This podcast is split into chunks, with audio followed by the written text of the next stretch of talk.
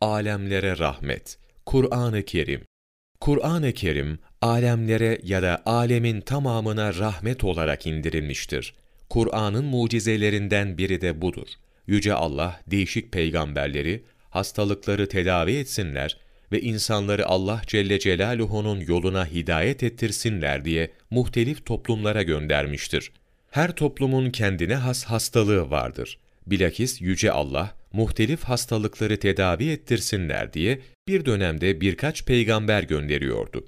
Mesela Hazreti İbrahim ile Hazreti Lut aleyhisselam ecmain aynı dönemde gönderilmişlerdir. Neden? Çünkü o dönemde toplumlar birbirlerinden ayrı yaşıyorlardı ve birbirleriyle ilişkileri yoktu. Çünkü iletişim imkanları mevcut değildi. Toplumlar arası süratli iletişimi sağlayan teknoloji henüz icat edilmiş değildi. Toplumlar yaşar, son bulur ama aynı dönemde yaşayan diğer toplumlardan haberdar olmazlardı. Toplumların hastalıkları da farklı farklıydı.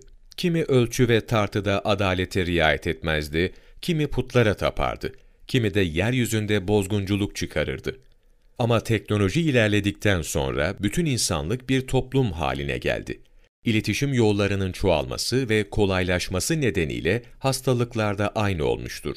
Bir ülkenin şikayet ettiği husus, diğer birçok ülkenin derdi haline gelmiştir. O halde tedavinin de aynı olması gerekir. Mesela dinsizlik propagandası ve komünizm dünyanın her tarafına sirayet etmiştir. Yayılmadığı toplum yok gibidir. Faiz dünyanın her tarafına yayılmıştır. Kısacası hastalıklar her tarafta aynıdır ve tedavinin de aynı olmasını gerektirmektedir.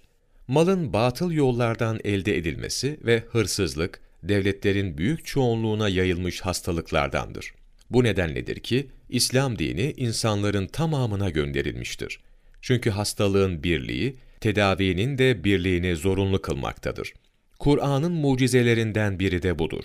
Yüce Allah, hastalığın birliği gerçekleşmeden önce tedavinin birliğini göndermiş ve böylece beşer ilminin önüne geçmiştir.